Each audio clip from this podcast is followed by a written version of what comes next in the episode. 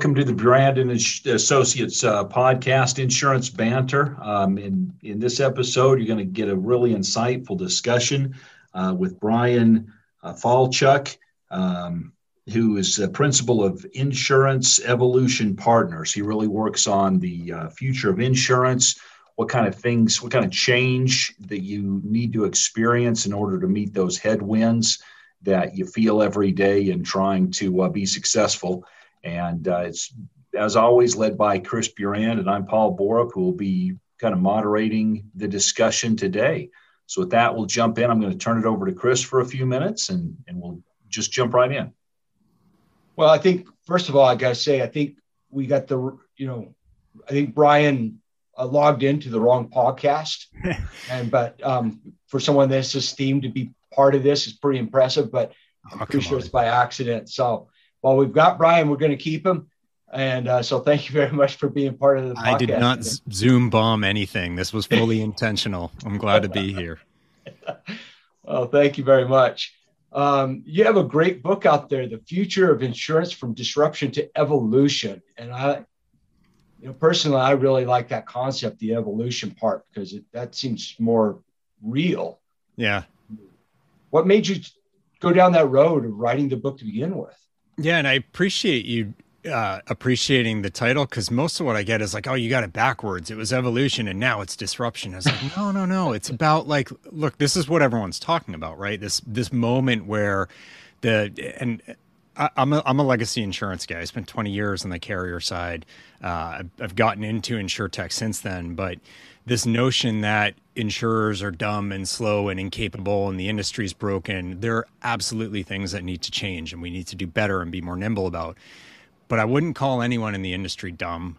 I wouldn't call us incapable or any of those things. Actually, this is the moment where, from the disruptive ideas, the enabling ideas, I would call most of them, this is our chance to evolve, to change. Um, and having spent you know a, a, number of years on the carrier side and, and gotten to do some really cool things in my experience. And then going to an insurtech that was serving carriers, I kept having these conversations about, you know, here's this new thing that you can do.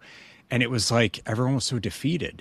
It's like, oh, we can't do, you know, because we got politics or we had the budgeting process or our legacy systems, or we're not on the legacy systems, but now we can't do anything because we're paying for the, the new systems. And, you know, or, or there's a change freeze because we're trying to get it bedded in or, or whatever it is, um, or regulation or, you know, just, uh, you know, Paul mentioned headwinds, right? Like headwinds, handcuffs, whatever we want to call them, we're all living with these things. And I was able to navigate those conversations with each of those carriers, or the startup I was at wouldn't still be around, and they are, and they're doing well.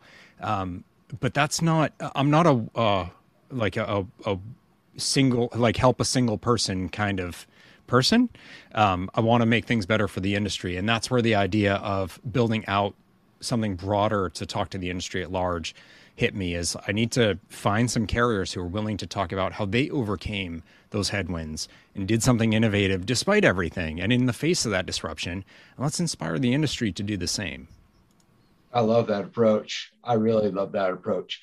And so in your book, you chose seven carriers, right? Yes. Um, so seven seven carriers, seven legacy carriers. It ended up being that the youngest one is like 104 years old.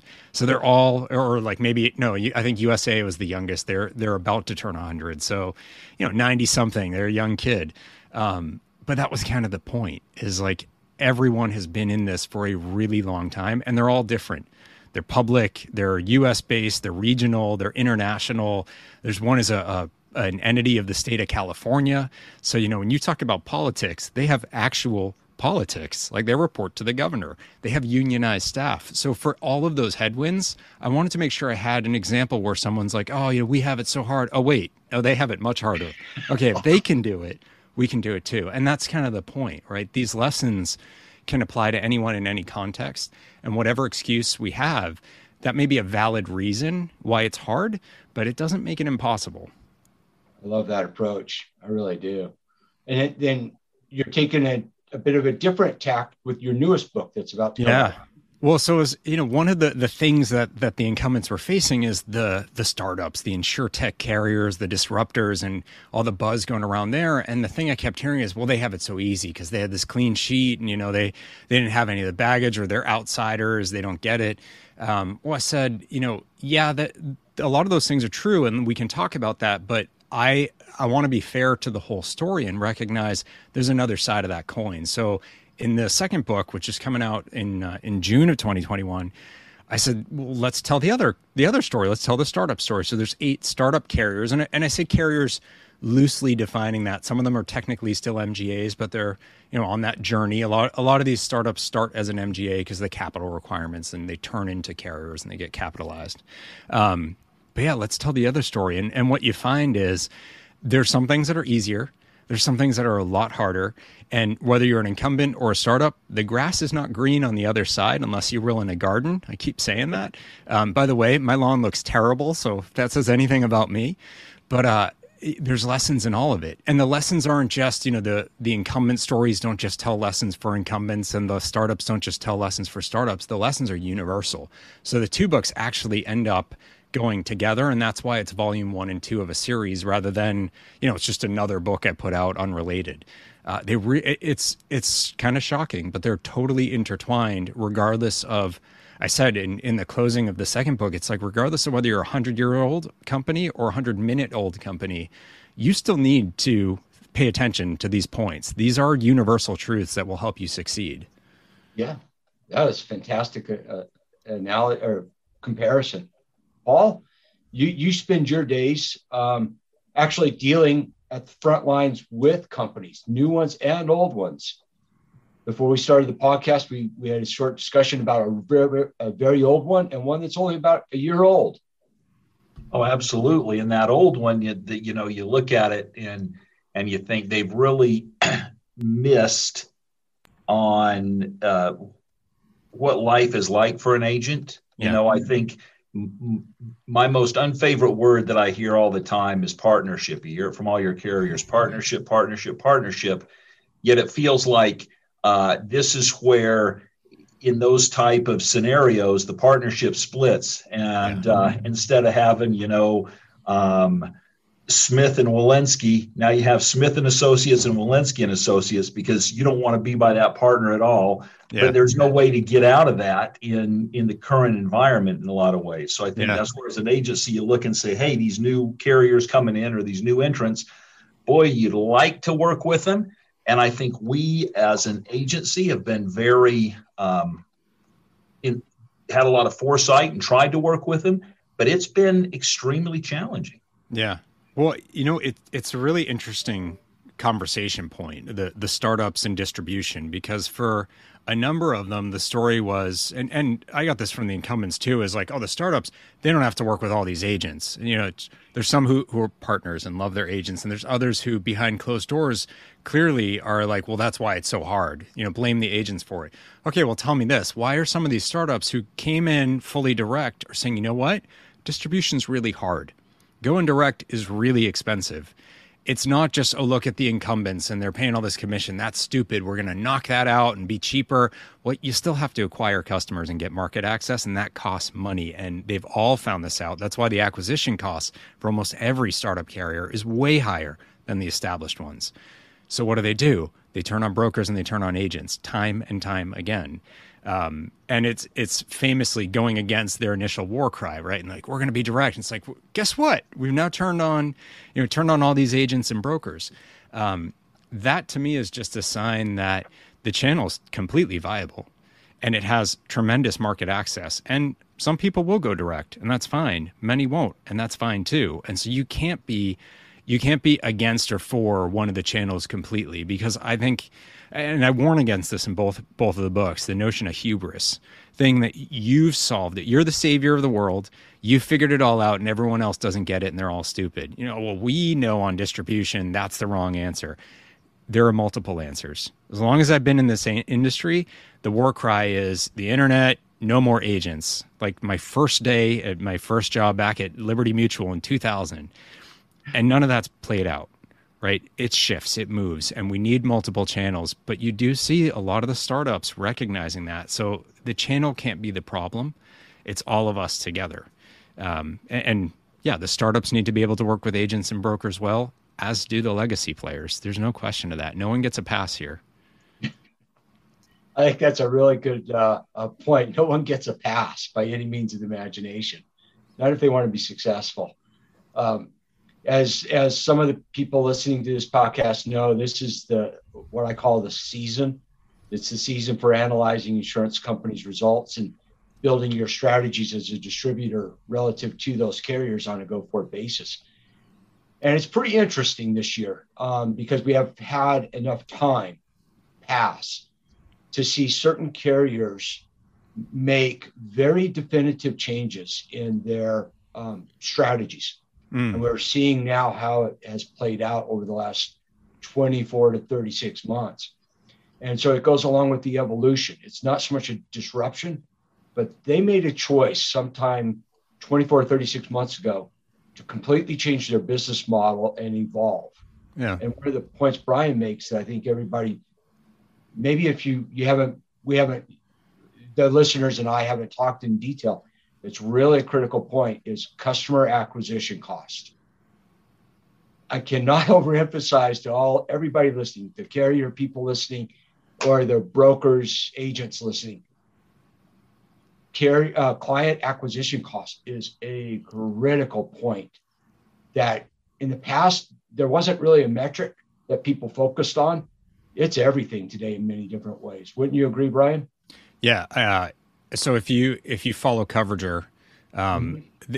I don't think they had this this like weekly or sometimes biweekly or sometimes whenever they got around to it or wanted to do it kind of we this week in Coverager like a, a video podcast kind of thing.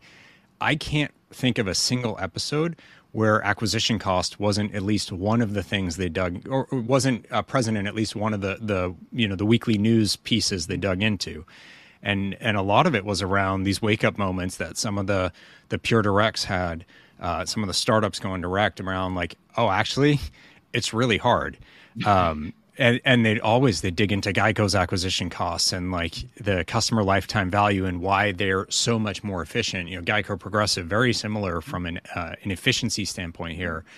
It's worth it for them increment, incrementally to spend at the levels they're spending because of how that engine works, and it's next to impossible for anyone else, incumbent or startup, actually, to compete with that. Is one of the cases in my new book is branch insurance, and uh, is a, the the CEO Steve Lekas spent most of his career at Allstate. Uh, he led Esurance's homeowners business. He built it and, and led it for a while. So you know he, he's an insider. He knows his stuff, and he's like it's basically become this nuclear arms race, where you know effectively customers' premium is funding this uh, marketing engine to make them churn you know, there's only so many customers, there's so many so, so many purchase moments, and you just need to be considered then. So it's worth spending to try to get considered. But you're then it's like, well, okay, so now Geico's at a billion and a half in advertising spend. Well, what's Liberty going to spend? And like, it's just ratcheting up, um, and that that doesn't quite feel right. But it's huge dollars. So if you think you've got the secret sauce for distribution, just you know, let's wait and see because it's, it's, a really like hard a game. Poker game, right? As to who yeah. can who's bluffing ante up the greatest pot, right? Yeah. I was, I was going to say it's funny that he mentioned uh, Coverager because I was just thinking about that as we started talking about acquisition cost. An email I read earlier this week, they were talking about Metromile. Yeah. And uh, with what they're spending on marketing, sales, and things, that they're looking at about twenty five hundred dollars to acquire one policy yeah.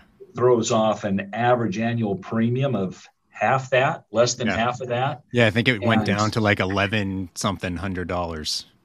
Yeah, and, and, I know back in a in a prior life, looking at uh, lifetime value of a customer from a carrier standpoint, that um, you have a, a bunch of different client customers and it seems that a lot of them that are going direct don't have quite the lifetime value that the ones that that you acquire through the agency channel did yeah and so you're spending a whole lot of money to acquire clients that aren't really as valuable and if you don't get that balance right man, you want to talk about capital destruction? There's some there's some folks that are really, really, really good yeah. at that.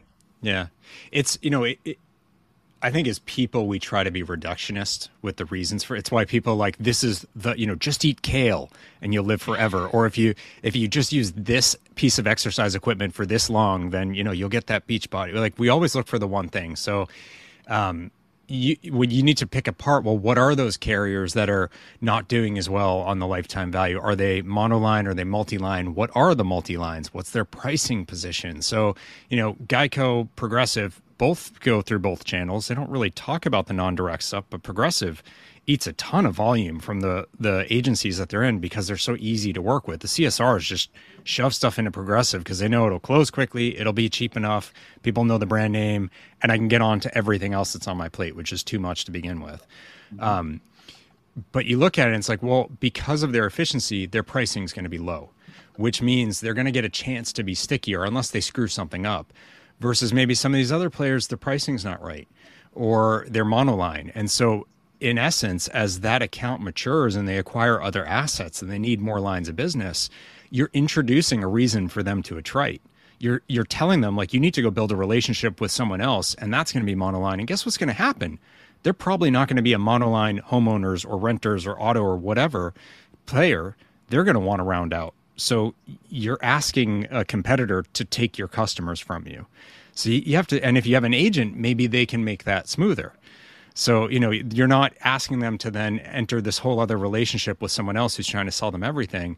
If they're in in the agency's house, the agent has rounded out that account. So the need to attrite isn't there because you don't have anywhere else to go. You're already working with someone who's got you covered on all those bases. So I, I think there's a lot to pick apart, and we don't necessarily know. I don't know that there's a, single thing at the heart of it, but it is complex. And what do you need when things get complex? You need someone to help navigate that for you, and that's that's why the channel exists. That is best said. I think I, I don't think I've ever heard it said better than that. I don't even know what I said, so I'm going to go back and listen to this. I think it's really powerful to say, dear carriers, you need someone to help you navigate the customer relationship. Well, so I think you do, and I think um, one of the the CEOs of an incumbent that I was talking to, um, he said they, they're they're strictly distributed through agencies, and they've had a great relationship there. And they said what we've realized is you can't be you can't be uh, single channel anymore. Or if you do, you have to accept that that means there's a piece of the market that you can't touch. And that's okay. Like that could be part of your strategy and that's totally fine. But um, I do think if we've learned anything in the past, you know, year, 18 months, whatever, uh, I've completely lost track of time that we've all been remote on everything. People want to work how they want to work and they want to work with you the way they want to work with you. And if you're not willing to have multiple methods for them to do that, that may mean that you lose out and that may mean that people leave you. Now, it may mean other people come to you. So it doesn't have to be, you know, it doesn't have to be a negative on the whole, but I think you should be fully aware of those things. Um, so if someone wants to go direct and you don't have a direct offering, that's okay. Just be aware of that. That may mean that there comes a time when they want to go that route and they're not going to stay with you as a result of that. Um, same thing on the, the agent side. Someone may get to a point in their life like this is too much. I can't. I don't understand this. Like, can I just hand it to someone and trust them to do it? Or you know, I know this guy. He's my neighbor. I trust him. He's, you know, he could take care of this for me. And like, so I, w- I want him to do it. Oh, but I'm with carrier X who's only direct, so I'm going to leave them because I I, I want to hand this to someone else to handle. You know, it's why financial planners exist and all that. Um, so I think it's just recognizing, or maybe it's about the tools. So, you know, I know a carrier who was very proud of the fact that they did everything in person. They would go to your house with paper for you to sign or with a paper check, and they prided themselves on that. You know, we will knock on your door and we'll be there for you. And then the pandemic hit. And their point of pride meant they have zero business, zero service, zero anything that can happen because that was their pure model. You need to be able to flex. And so maybe you need different tools in your agent's hands even if you're only going through the agent channel, uh, because people need to transact differently. You know, so it, it's a really, to me, it's a multifaceted point, and that's why it's evolution because it's not like we just suddenly had this one thing change about us as as creatures. Like lots of things change and evolve. People look a bit different today than they did a few hundred or thousand years ago or whatever. Um, so lots change and flows over time as the demands of the world that we're in change, uh, and that's that's why that word evolution sticks with me. And um, and I think it's one like I don't think the industry needs to be replaced. I don't think the legacies carriers will all die and the startups will put them down or or vice versa. Um, I think it, it is much more about an ecosystem and collaboration and just being mindful of there's an environment we exist in. So how are we reshaping our offering to match the demands of that environment? And God knows that environment has shifted dramatically over the past year or so. Um, I'm just surprised when I hear carriers who are like, "Oh, good, we're going to go back to the way we were," or like, "We've changed, we're done now." Like, you, there's no done now. If if you want to be done now, guess what? You are done now or maybe in like six, seven years, you'll be gone. Um, that notion is over. So is a new mindset. You cannot rest on your lo- on your laurels in a way that you might have been able to get away with before. Sure, absolutely. Paul, final words, thoughts? I would just say this is I've I've enjoyed the conversation, especially because a lot of the times you, as an agency, you hear, oh, the client's going to go direct. There's all these new startups. You're going to lose customers. Yeah. And and I've never really felt like that was the case, but I do like uh, Brian's use of the word evolve so much because I think as an agency, some of the things we touched on, you're in it to make a profit, not just a sale. And in order to make that profit, you really need to understand your customer, understand who it is that you uh, that you are selling to and and can really work with. And I know Chris, that was the one thing uh, using that word, are you in it to make a profit or a sale?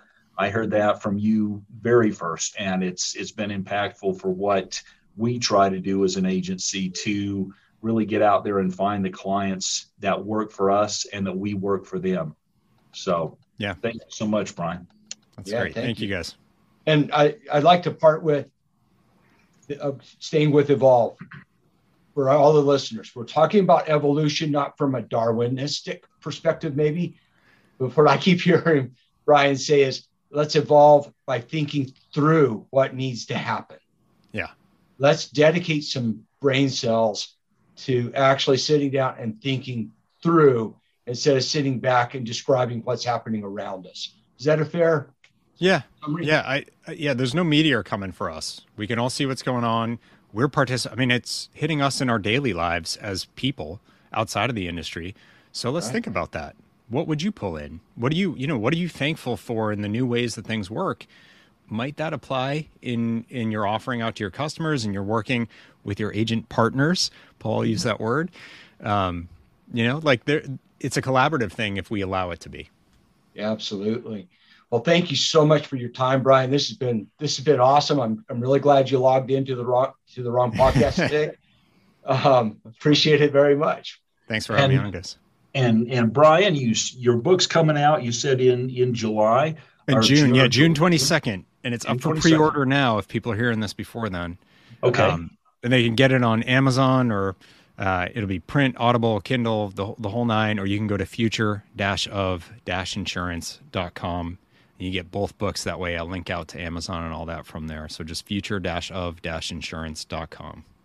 Okay. Well, Brian and Chris, thank you so very much. And uh, we look forward to talking to you next time. Thanks. Thank you.